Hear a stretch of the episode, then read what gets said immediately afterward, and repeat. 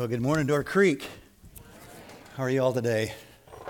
Good to be together. If you're a guest, my name's Mark, one of the pastors here, and uh, we are working through this uh, series we're calling Simplify. It's all about putting first things first. Today, we're going to be talking about money and possessions.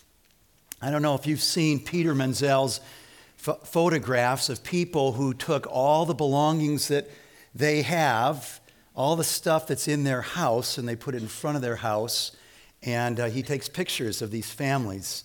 It's, uh, it's a book that captures those uh, photographs called Material World. There's also a Chinese photographer, Hong King Jung, who has done the same thing. So let me show you six families from around the world with their stuff, and maybe you can imagine your stuff in front of your house, your apartment. So, this is a family from China. I love those pigs kind of scurrying through up front.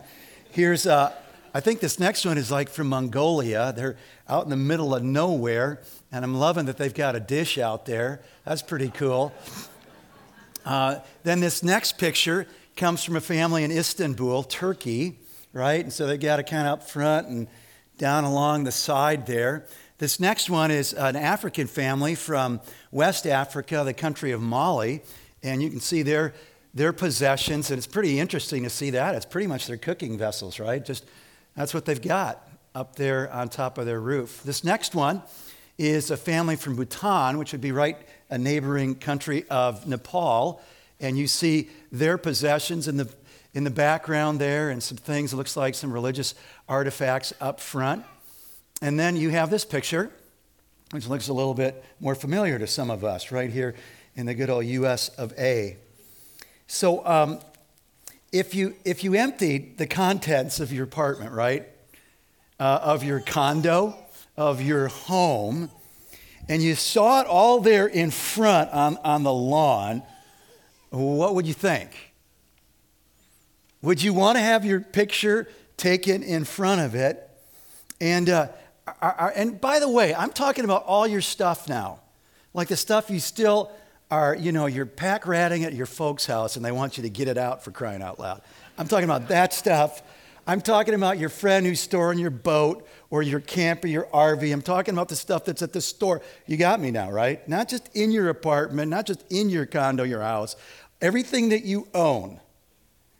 So, would it fit?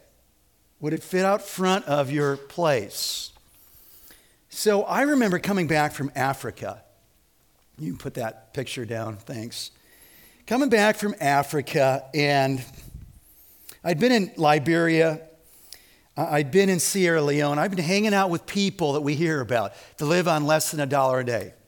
So everybody that I knew and met were people, especially there in Monrovia, at the point that was our sister church, Evangelical Free Church of Monrovia.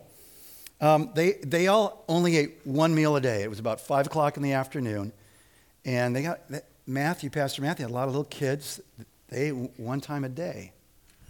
We traveled a long way to Sierra Leone, crossing rivers and just the wildest trip I've had at that time. And, and we got to this little village and uh, saw life in that little village. And when I got home, and I was driving down the hill of Hupmobile Drive, I just got a knot in my stomach because I was looking at my neighbor's home and I was driving up to our home, and there was just all this dissonance within me. You understand what I'm saying? In terms of what I just experienced and walking back into the abundance of life here, right here in America. I think this kind of a message raises up dissonance. What, what, what I don't want this message to do is kind of just guilt someone to not a healthy place. Because when God talks to us about our money and possessions, um, it's, it's a gracious thing, it's, it's a good word. And when God motivates us to be like Him in this world, holding the things He gives us lightly and sharing them with people in need, um, He uses grace, not guilt, to motivate us. And so I'm just going to invite you into, we'll just call this a kind of a guilt free space this morning because uh, it's easy for us to get guilty. Because I didn't even give you the statistics. So this is like where the guilty thing, like, ah, 2.8 billion people, almost half of the world's population, live on less than $2 a day. It's not a lot of money. 1.2 billion live on less than a dollar. If you make $40,000 a year, the average income household in Dane County is 60 and above. If you make 40, top 1%. Top 1%. Kind of gives us perspective. You make 25,000, top 10% of the world. And so we want to talk about what does God say about money and possessions and how are we as Christ followers? Maybe you're not a Christ follower yet, but it's really important you know that, that God doesn't stutter on the issues of money and possessions. In fact, Jesus spoke more about money than he did about hell. And so we want to be thinking through why do we have so much stuff and what's driving that?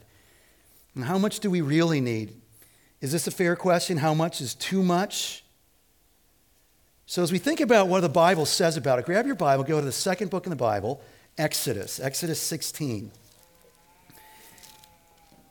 As you're turning to Exodus 16, let me kind of catch you up in the Bible story. The children of Israel have just spent the last 400 years in Egypt as slaves. God sends Moses to lead them out. There's the 10 plagues, the angel of death, the 10th plague, the firstborn sons of anybody in all of the land of Egypt that didn't put the lamb of that one year, the blood of that one year old lamb over the doorposts of their house. They lost their firstborn. The cries go out in the middle of the night. Pharaoh calls for Moses and says, Get out of here. And as they're going out, God says to the people, Ask the Egyptians for possessions as you're going out. And they're just giving them stuff their gold, their silver, some of the stuffs that would actually be part of the tabernacle that they would build in days to come, years to come. And, then God leads them out of Egypt, and they get right up to the Red Sea. And it's at this point that Pharaoh changes his mind. He's going, Man, I'm just losing a couple million slaves, and I have a change of mind here. We need these people. So he sends his army after him, and he goes in his chariot leading the way to chase down God's people. And it's this precarious situation where they got the Red Sea in front of them, Pharaoh's army pressing in behind, and God does a miracle and he makes a way through the sea. And as they pass on dry ground to the other side, Pharaoh's Egyptian army is in hot pursuit, only to be drowned by the seas that crash in over them. And they're three days out from crossing the Red Sea. They haven't had any water. Three days, 72 hours, a long time. You got little children. And so they're, they're crying out to Moses. They're complaining. We're going to die here. What are you doing? You let us out here only to die? God brings them to a place of water, but the water's bitter to kind of remind them what's going on even in their own hearts a bitterness against God's goodness in the midst of his unbelievable deliverance. And so Moses throws a piece of wood in the water, and it turns to sweet water. They drink it, and then they move down to Palm Springs. You didn't know, it's in the Bible. It is. So look at 1527. Then they came to Elim where there were 12 springs and 70 palm trees. I'm telling you, Palm Springs right there. 12 springs, 70 palm trees, and they camped near the water. All right, so here's where we are, chapter 16. The whole Israelite community set out from Elim and came to the desert of Sin, which is between Elim and Sinai. Sinai is where Moses would meet God and get the Ten Commandments, where the covenant relationship was, was uh, hatched, so to speak, right there on the 15th day of the second month after they'd come out of Egypt. In the desert, the whole community grumbled against Moses and Aaron. We're going to read that word grumbled seven times in chapter 16, the beginning of 17. The Israelites said to them, If only we had died by the Lord's hand in Egypt. There we sat around pots of meat and ate all the food we wanted. But you have brought us out in this desert to starve this entire assembly to death. And the Lord said to Moses, I'll rain down bread from heaven for you, The people are to go out each day and gather enough for that day. In this way, I will test them and see whether they will follow my instructions. On the sixth day, they are to prepare what they bring in, and that is to be twice as much as they gather on the other days. Skip down to verse 13. That evening, quail came and covered the camp, and in the morning there was a layer of dew around the camp. When the dew was gone, thin flakes like frost on the ground appeared on the desert floor. When the Israelites saw it, they said to each other, What is it? That's actually like the literal Hebrew word there for manna. It means, What is it? They didn't know, for they did not know what it was. Moses said to them, It is the bread the Lord has given you to eat. This is what the Lord has commanded. Everyone is to gather as much as they need. Take an omer, that's about three and a half quarts, dry measure, okay, for each person you have in your tent. The Israelites did as they were told. Some gathered much, some little. And when they measured it by the omer, the one who gathered much did not have too much, and the one who gathered little did not have too little. Everyone had gathered just as much as they needed. Then Moses said to them, No one is to keep any of it until morning. However, some of them paid no attention to Moses. They kept part of it until morning, but it was full of maggots and began to smell. So Moses was angry with them. Each morning, everyone gathered as much as they needed, and when the sun grew hot, it melted away. On the sixth day, they gathered twice as much, two omers for each person, and the leaders of the community came and reported this to Moses. Verse 27.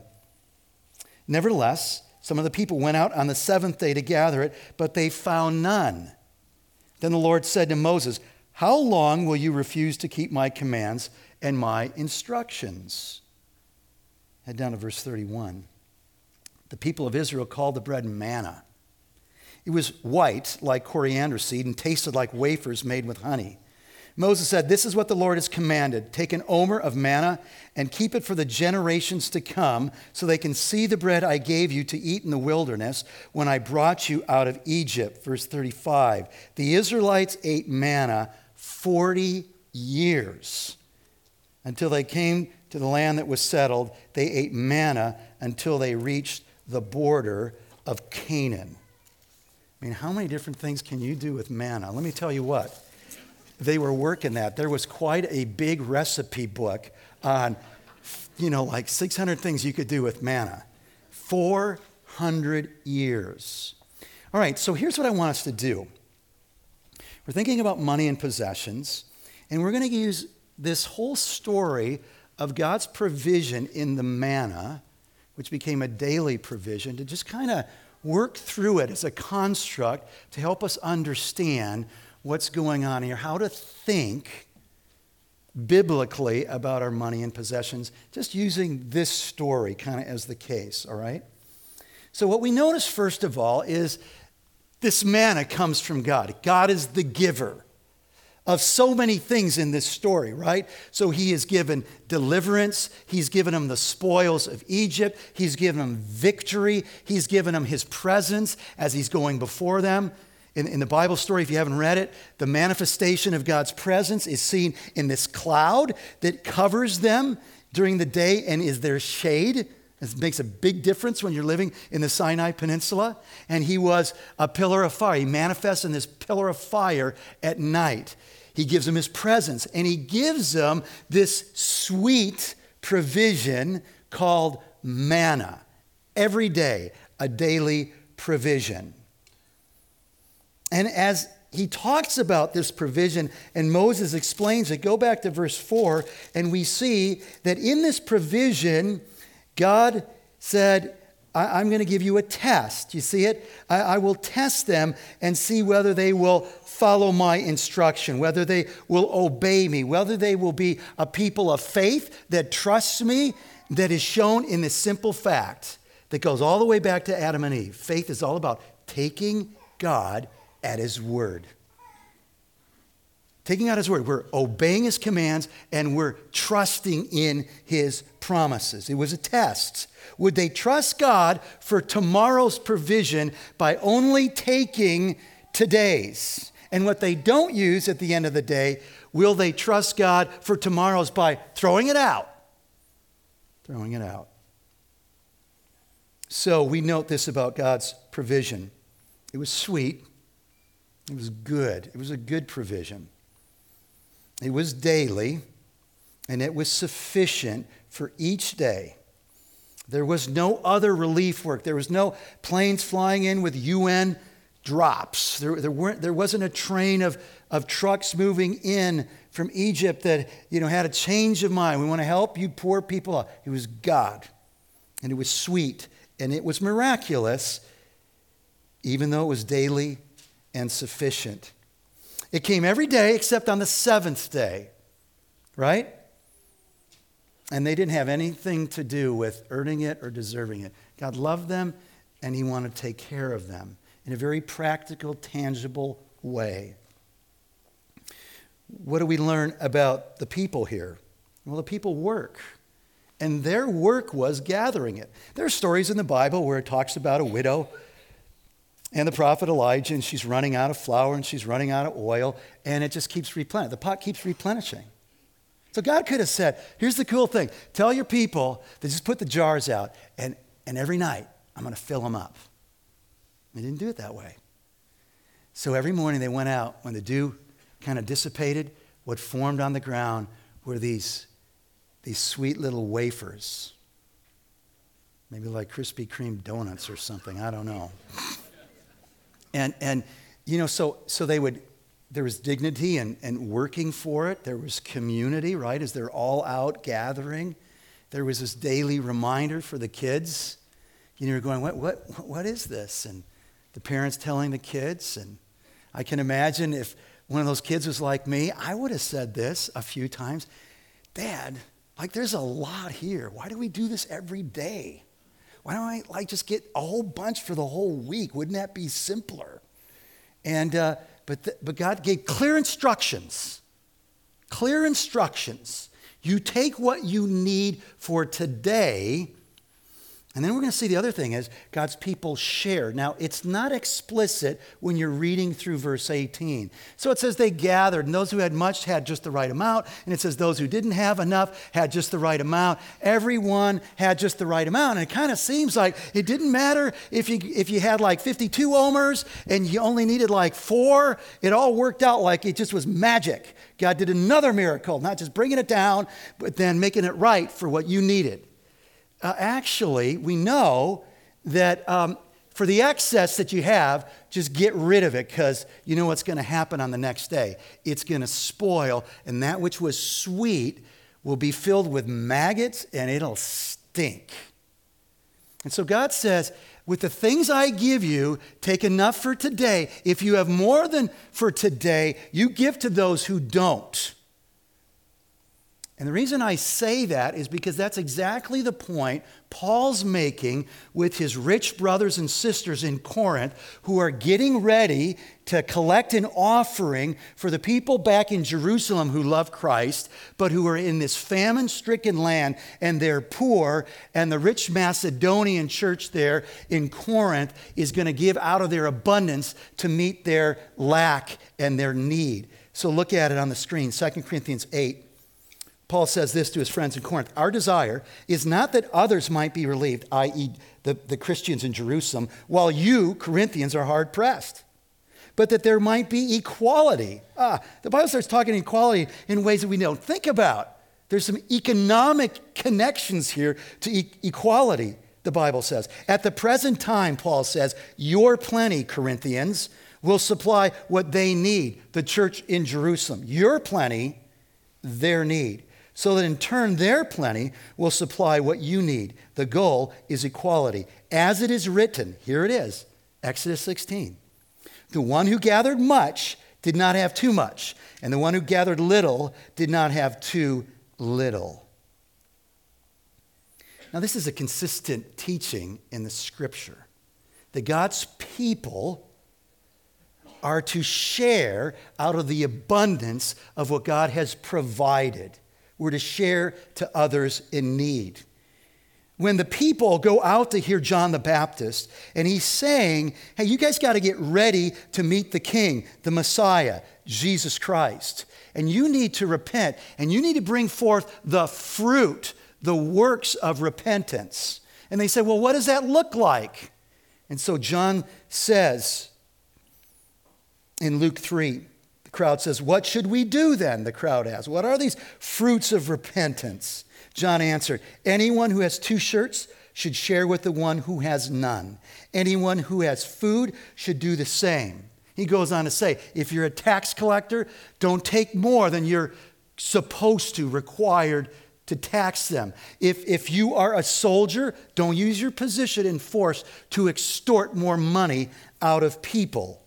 Jesus talked about this. Remember the rich young ruler who comes to him and says, How, how do, I etern- how do I inherit eternal life? Jesus says, If you want to be perfect, go sell your possessions and give to the poor, and you will have treasure in heaven. Then come and follow me. Matthew 19, 21.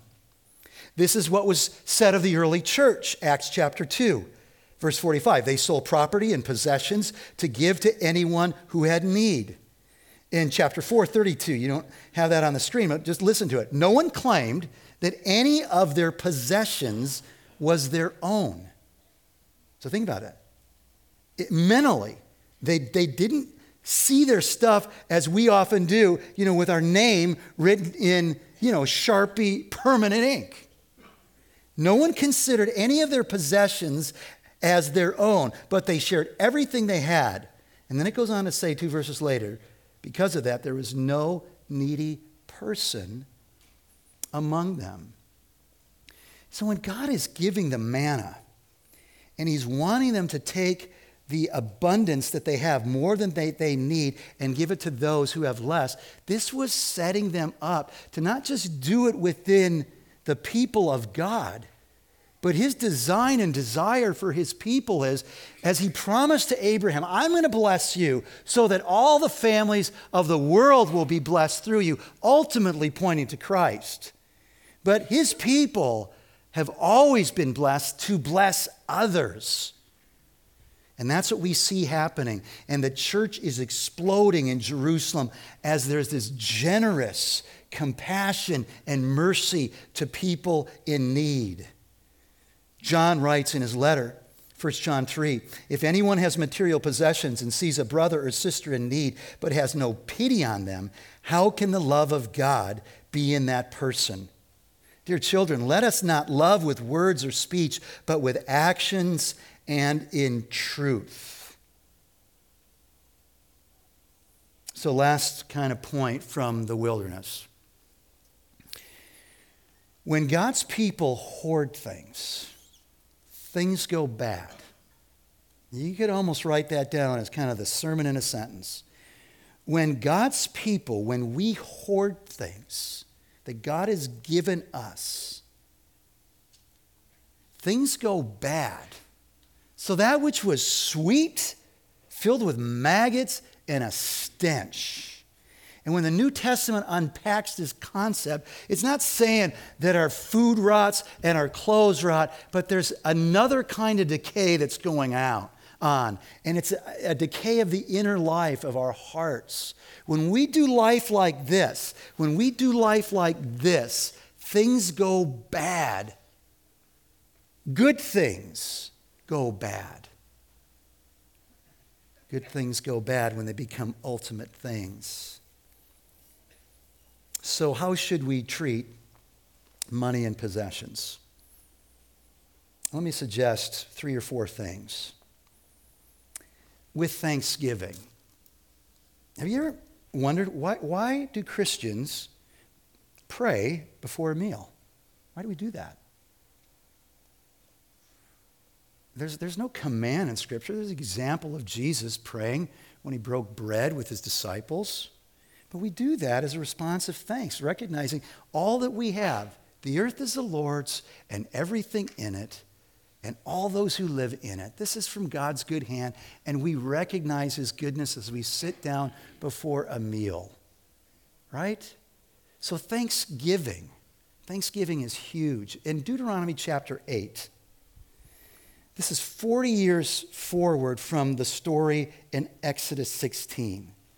So, the storyline of the Bible goes they're going out of Egypt and they're supposed to get in the promised land, but they turn back on God and they want to go back to the idols and they make, remember, Aaron makes the golden calf and God says, You're going to have to wander in the wilderness for 40 years. And everybody, save Joshua and Caleb, the two of the 10 spies that came back believing that God could give them that land, everybody else died for their lack of faith. It's 40 years. They're about to go in, and God's word comes to his people, and he says, Look, here's what's going to happen. I'm going to take you into this good land. It's going to be amazing. There are going to be minerals like iron and copper. There's going to be houses that you didn't build, and there's going to be all kinds of abundance. You're going to have so much wheat and barley and grain. You're going to have bread that you can't believe, and you're going to have everything you need. But be careful, because when you get to that day, it's going to be really easy for you to forget me. And so continue to bring your thanks to God for his good provision. Thankfulness thankfulness is really, really important for all that we have, His daily, sufficient provision.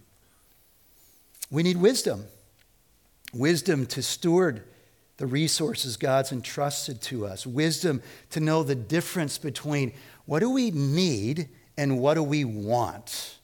See, we live in a world that tells us everything you want is what you need to be happy, and you deserve it, and you're desiring it, so just go for it. And um, by the way, your standard of living is commensurate with your quality of life. Or should I put it the other way? Your, your experience in life, your quality of life will be equal to just your standard of living. And if you can just raise it up and have more, you're going to be happier. And that's how everything is sold and marketed in our day. They're good things, but they're turning them into ultimate things. And when we chase those things and hold on to those things and grab those things, those good things go bad. They go bad. And thankfulness is a cure, and wisdom is necessary. Jen Hatmaker, one of the books I mentioned on the bottom of your uh, sermon outline of questions for your groups this week says this in her book seven I want to confront the big part of me that says more with the smaller part that says enough. We need wisdom, we need caution. We need caution to be aware that the good provisions that God gives us, if we do this with them, or if we can consider them to be things that ultimately will give us security, ultimately will give us a sense of significance. Ultimately, that's going to be the bottom ground of where I find happiness and joy. Those good things can really become spiritual liabilities. And one of the things the Bible talks about, it warns us be careful, be careful. This good thing of the possessions that I've given you, if you, if you look to them for the wrong things, hold on to them in the wrong way, they can be devastating to you spiritually. Paul's making this very point in 1 Timothy chapter 6 verse 6. But godliness with contentment is great gain, for we brought nothing into the world and we can take nothing out of it. But if we have food and clothing, we will be content with that. Aha! Is that a little clue on what we need? But if we have food and clothing, we'll be content with that. Those who want to get rich who want to get rich. It doesn't say those who are rich, those who want to get rich. And the rich who want to get richer fall into a temptation and a trap. Ecclesiastes say, we never have enough. We never have enough. And the trap is into many foolish and harmful desires that plunge. Just see yourself tied down with a whole bunch of cinder blocks and they drop you off the edge of the boat. That's what this does. It just takes you down into ruin and destruction. Verse 10 For the love of money, not money, the love of money is a root of all kinds of evil. Some people, eager for money, have wandered from the faith and pierced themselves with many griefs. Jesus said, Be on your guard against all kinds of greed. So, how, how do we treat money? With thanksgiving, with wisdom, with caution. and with a loose grip. With a loose grip. Don't do this, do this, recognizing everything we have is from God. And we hold it with a disposition of, Lord, are there people around me that need the resources you've given to me? In, in the game of golf, if you play golf, um, one of the things they'll say is, don't grip your club too hard. When you do that, just do this with me. Just clench your fist like this. You never knew that's what a golf swing looks like. All right. So, can you feel your forearms? You guys aren't doing this. All right, just do this. All right, I know you don't play golf, you have a problem with it. You, okay, can you feel your forearms when you squeeze your hand? It gets tight. And what happens is now when, the, when, when your muscles get tight like that, you cannot make a good smooth swing. And what happens is you usually duff the ball and you hit it like five inches behind the ball, and the ball maybe travels five inches ahead of where it was off the tee. And, and so when we do this, we can't, we're not in a position to advance God's blessing, to advance His mission to the world as we give back to God a portion of what He's given to us so that more and more people will know this God who loves them and desires a relationship with them. We're not going to be positioned to help those that God places in our path that have need. So we don't do this, we do this. So let's bring it home.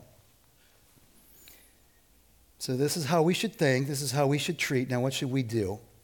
So, the first thing is declare it's all God's. Just recognize everything that you have. Deuteronomy 8 says, even your ability to earn wealth comes from God. So don't get duped into thinking, I earned it the good old American way. Uh, you know, I, I earned it. It's all mine. I can do with it what I want. That is, that, that's not a biblical worldview. That's the world's worldview. You declare it's all God's. The earth is the Lord and everything in it. And you honor God with your wealth. You honor God with your wealth. I love what Craig Blomberg says in his excellent book on possessions and money. He says this a necessary sign of a life in the process of being redeemed is that of transformation in the area of stewardship. If you call yourself a Christ follower, but you're doing life like this and you're not a giver, you're not trusting God, thanking God for all that you have, then you're not, you're not growing as a. We're talking about being rooted in Christ for the good of the world, going deeper in Christ so we might know more of Christ's mercy and grace and be positioned to be conduits of that in the world. We are not growing as a Christ follower if we're not givers. This isn't Door Creek Church. This isn't a pastor talking to you. This is God. He's saying, don't get duped into thinking that God has your life if He doesn't have your money and your possessions. And so the proverb puts it this way Proverbs 3 9 and 10. Honor the Lord with your wealth, with the fruit, first fruits of all your crops. Then your barns will be filled to overflowing, and your vats will brim over with new wine. And so the Bible will talk about giving a tenth. And the first fruit was a tenth of that first crop that came in. And you gave it to God in thanks for this crop, for taking care of you, and in faith that even though I'm given a portion of what I still don't have all of it yet, I'm trusting you that you're going to take in the rest of what I need for this year. And so it's a proportion that represents my life and my love and my faith in Christ. There's a third thing that we need to recover quickly here in America is we live on what we earn. And we cultivate our contentment not in our possessions, but in Christ. We live on what we make. When our lifestyle exceeds our income, the quality of our life tanks. When our lifestyle exceeds our income, the quality of our life doesn't. The world says it does this. And God's word says, no, actually, it does the opposite. And if you've ever been or if you are in debt right now, you understand that. And see, we're, we're, we're told, no, actually, raise your standard of living and you'll be happier. And so what happens is I make this much, but my standard of living's here. And guess how we get from here to here? It's called what? Debt. So we got to live on gratefully on what is God has given us.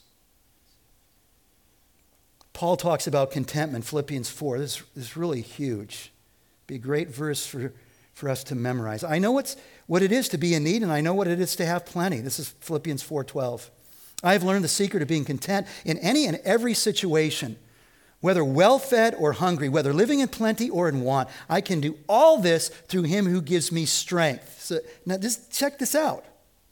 His contentment is not in his circumstance. He said, There's been times in my life where I've got a lot. There's been times in my life where I haven't had anything. But I've learned the secret of contentment. And where is it found? Through him, through Christ, who gives me strength when I have a lot, when I don't have anything. Live on what we earn. So we, we need to decide what we're going to live on. We need to make a plan.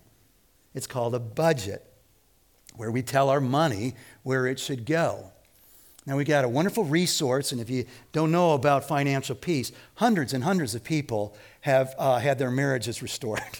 I mean, this is like the big stressor for people who are married is money. It's the number one cause of divorce.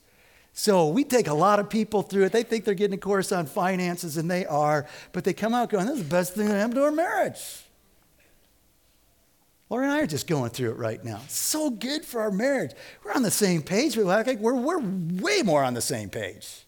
So, financial peace, it's in your resources. There's a free budget guide. I'd encourage you to track your spending, every penny, for the next two to three months, and you're going to go, Whoa, I didn't know I like coffee that much. wow. I thought we were going out a little bit more than usual, but whoa, that was like a lot. Whoa, that's interesting. We didn't give anything to anybody but ourselves. Track your money for two to three months. And then get out of debt. Proverbs 22 7 says, The borrower is slave to the lender. One of the things financial peace will tell you is get rid of those credit cards if you cannot, if you're like under uh, just a weight of debt, just get rid of those right now. Get rid of them. He's got a wonderful approach to just getting after debt. We have people who have just gotten tons of debt off their backs as they've approached kind of Dave Ramsey's debt snowball, as he calls it. And the Bible talks about saving, right? The wise person in Proverbs 21 20 has stores. That's a biblical concept. That you should be saving. You should be giving, you should be saving, should be getting out of debt. There's a fourth thing sharing with those in need.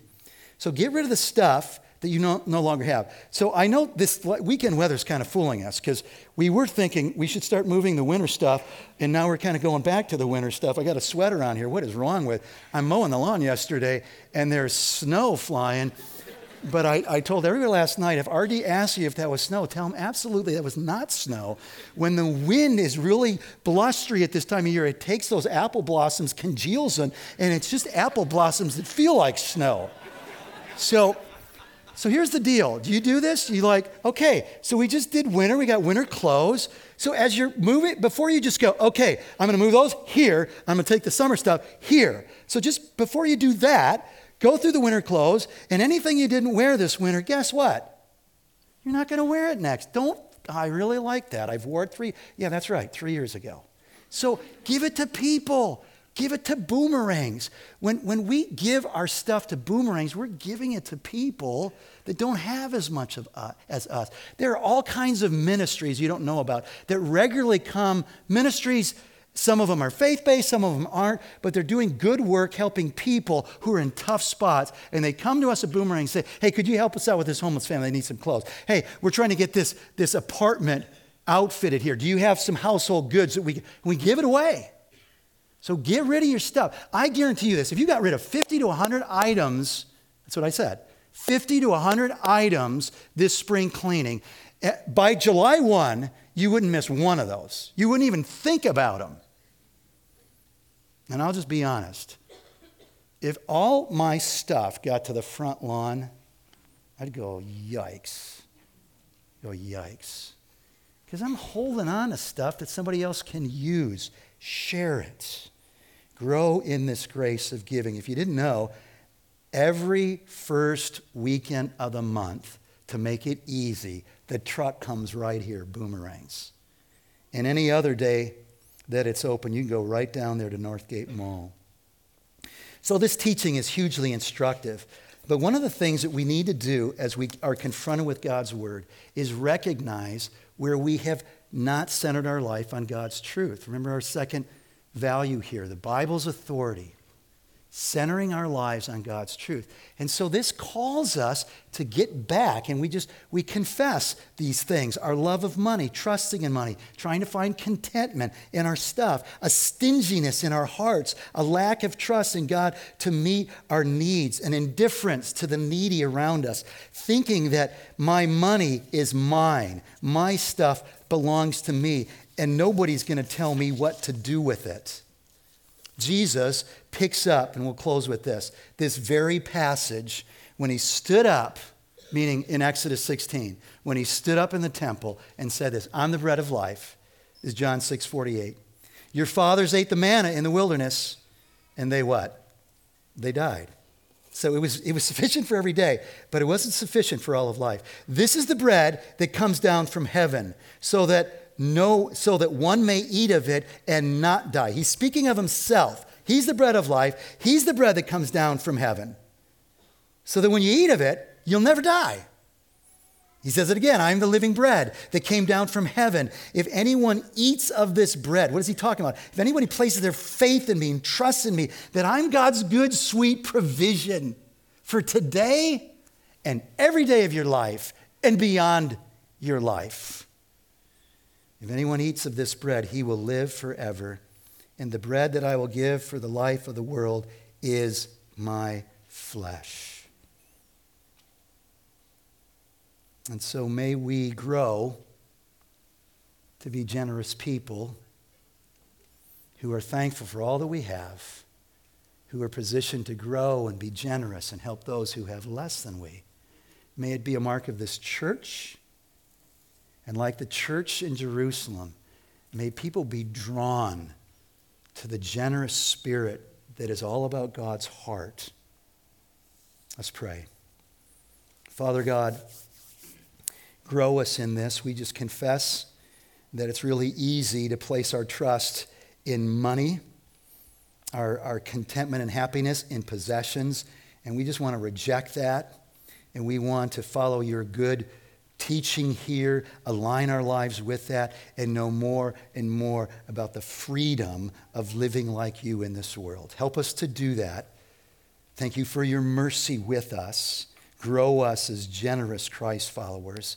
And Lord, for those who don't know you yet, may they be attracted to a God like this the one who did not spare his own son. Will he not also give us all things? We bless you, Lord. In Christ's name, amen. Let's stand together.